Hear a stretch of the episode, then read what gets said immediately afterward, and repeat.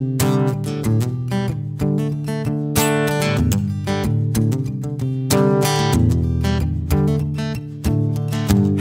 morning. Hello, day. Feel like the sun is shining a little brighter today. Well, welcome to the Remnant Godcast. Thank you so much for tuning in to this program. We're so happy that you're here. And uh, I will tell you, it's been one of those weeks, uh, just unbelievable what's going on here in the United States as we had the debates. And I'm sorry that we haven't been able to be live a little bit more often, but uh, unfortunately, I've been out there. And so I uh, wanted to do a couple of shows this week. We're going to be doing today where I'm going to go through some of the things to, from the debate and uh, kind of break down some of what we saw. There's been a psychological warfare campaign against the American people, as usual.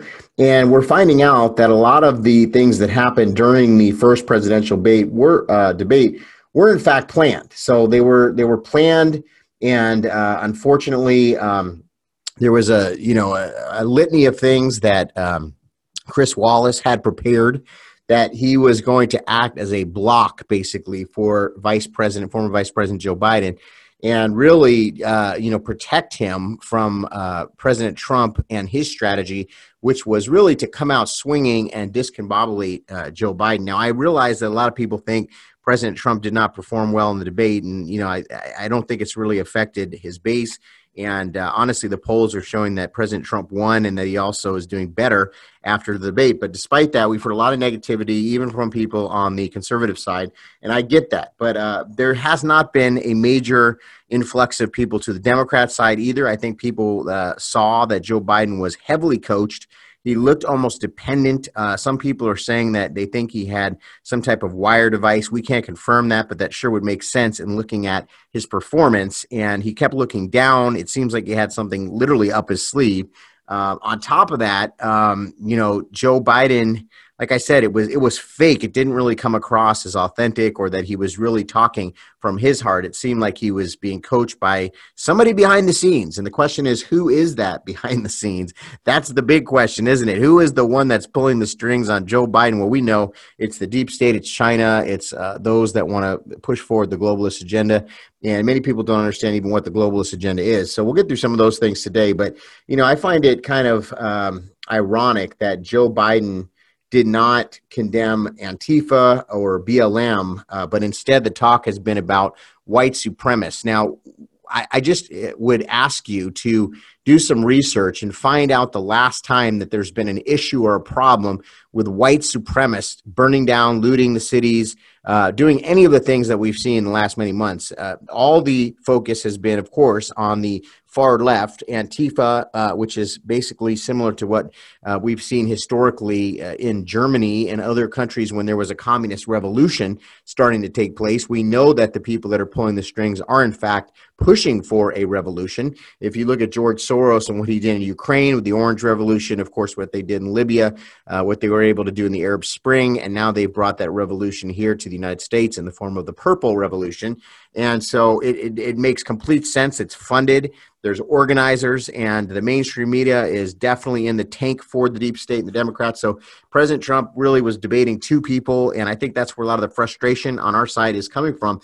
But if you're an independent or you're a Christian out there and you're listening to the show, listen, I am not a registered Republican. Many people don't realize that. Now, of course, I'm voting Republican. Of course, I'm voting Trump, and I'm going to be voting Republican all the way down because where the party is right now, uh, compared to the far left radicals, uh, there's really no question. But you know, historically, you know, I've not been a party person. I'm a pastor. I, I go for what's right according to the Word of God, and I look at the platforms and I look where they stand. Never in my lifetime have I seen a more radical stance of the far left than today. And I am definitely going to be working with Republicans as I have been for quite some time now because my beliefs as a biblical worldview, uh, Bible loving and believing Christian, uh, is much better able to align with the platform of the Republican Party versus the platform of the Democrats, which is anti-God. Uh, you know, take God out of everything. You know, science instead of God. Uh, kill babies. You know, even up until birth. Uh, I mean, it's just gotten so incredibly radical, radical, and you know they're coming after our religious liberties and freedoms. They're coming after them hard, and I think we all need to take note and understand that we're at this very, and I say this often like a broken record, but that's because I mean it. I mean, literally, we're at this this crossroads, ladies and gentlemen, this crossroads moment where you know we have to make a decision and, uh, and and really look and i know some people were turned off by the debate. I've talked to many people and people are always calling me and giving me their feedback and i know some people didn't like the way president trump performed. They didn't like the way he acted. Uh, but but let me just implore you that if you sit home or you don't vote or you vote joe biden you are literally voting for your own persecution. And so i can't tell you how important your vote is. I can't tell you how absolutely important it is that we get President Trump for a second term if we want to see the United States go forward as we've known it our whole lives, because we are in danger of a very, very dangerous uh, communist revolution, a communist insurgency that is now in our country, that's looking to destroy our country, that's looking to uh, literally eradicate our Constitution, that's looking to take away our freedoms, our First Amendment, our Second Amendment, and on and on. Just look, all you got to do is look at what's happening in you know the cities like uh, Los Angeles and San Francisco and the, the blue cities and states, Portland, uh, Chicago, where you see tyranny. You see tyranny. Mayor Littlefoot up there in Chicago, literally tyrannical. I mean, even when my friends went up there to lead worship, uh, you know, in that Let Us Worship uh, event with uh, Sean Feucht, you know, the, the authorities were told they can't do that. You know, that was one of the first places they really came into that type of opposition. And that's because these are tyrannical leaders. They don't like worship. They don't like church. It's funny, though, uh, really not funny, but ironic, where, you know, they don't seem to live by the same set of rules. Uh, you know, they don't care that you have to sit on an airplane right next to people with masks, and that's fine. Uh, but for whatever reason, they don't want you attending a church service. They don't care if the churches are closed down.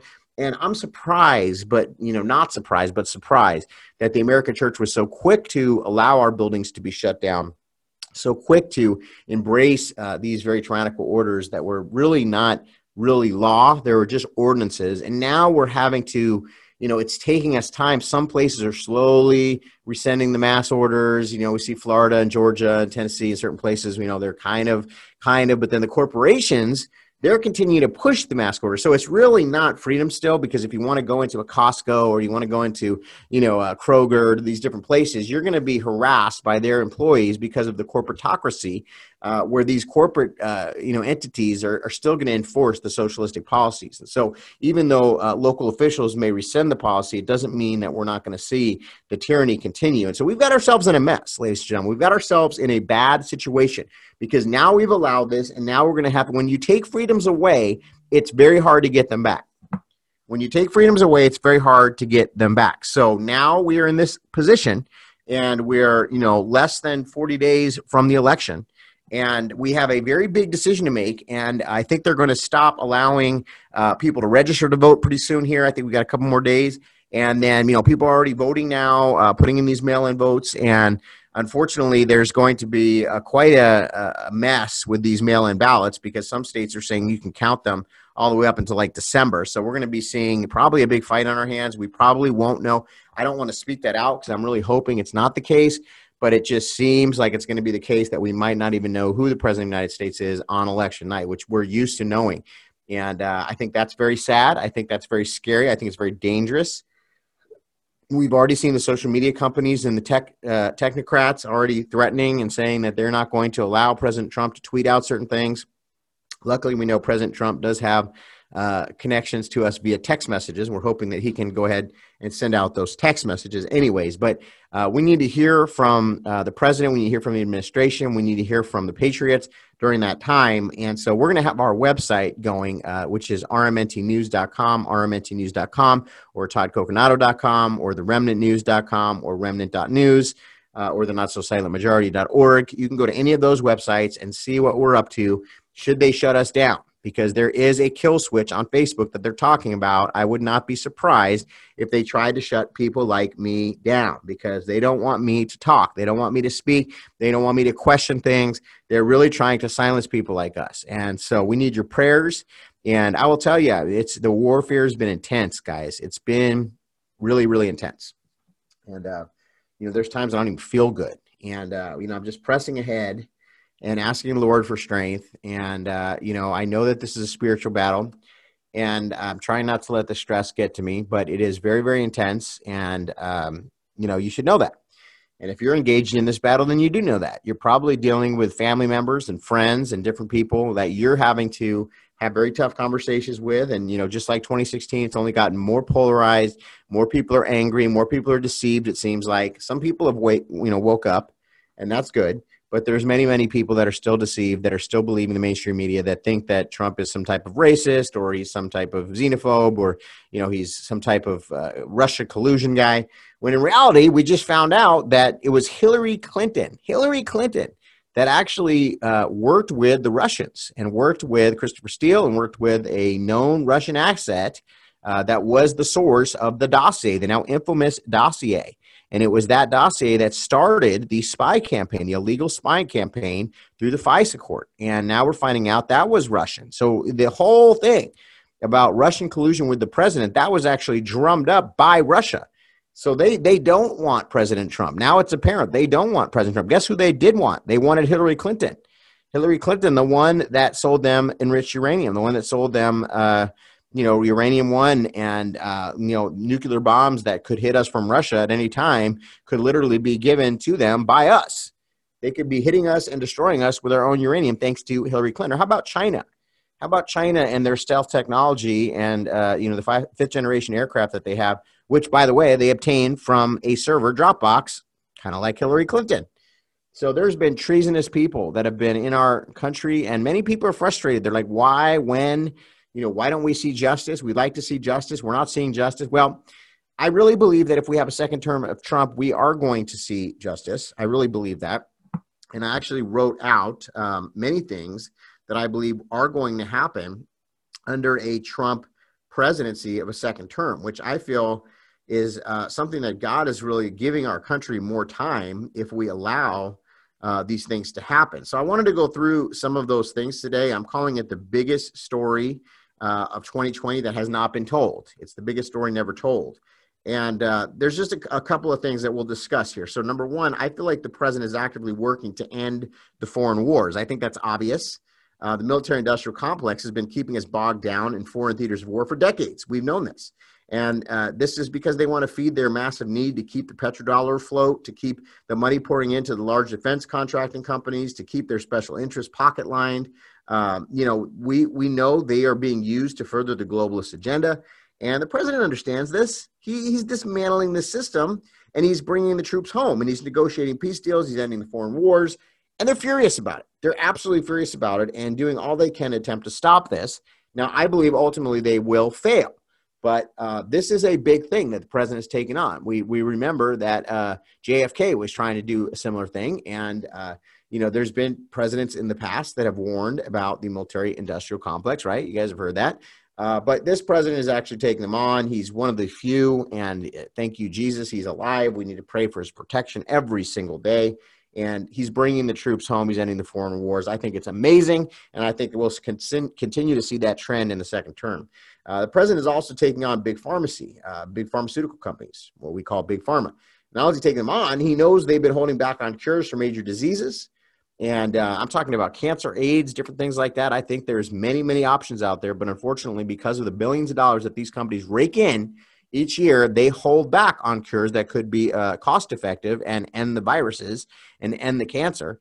And uh, you know, obviously, that's a problem. And so we need to be praying for the president in the second term.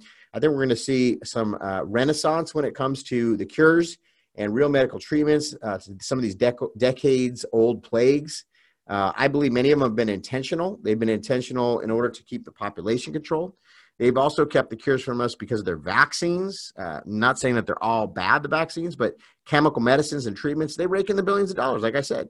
And uh, each year, these, these pharmaceutical giants, you know, benefit greatly from these uh, you know, chemical drugs. And so a cost-effective cure like hydroxychloroquine isn't something that makes that much money. And they have become corrupt over the years. They've they've used some of these diseases for population control, and the president understands this.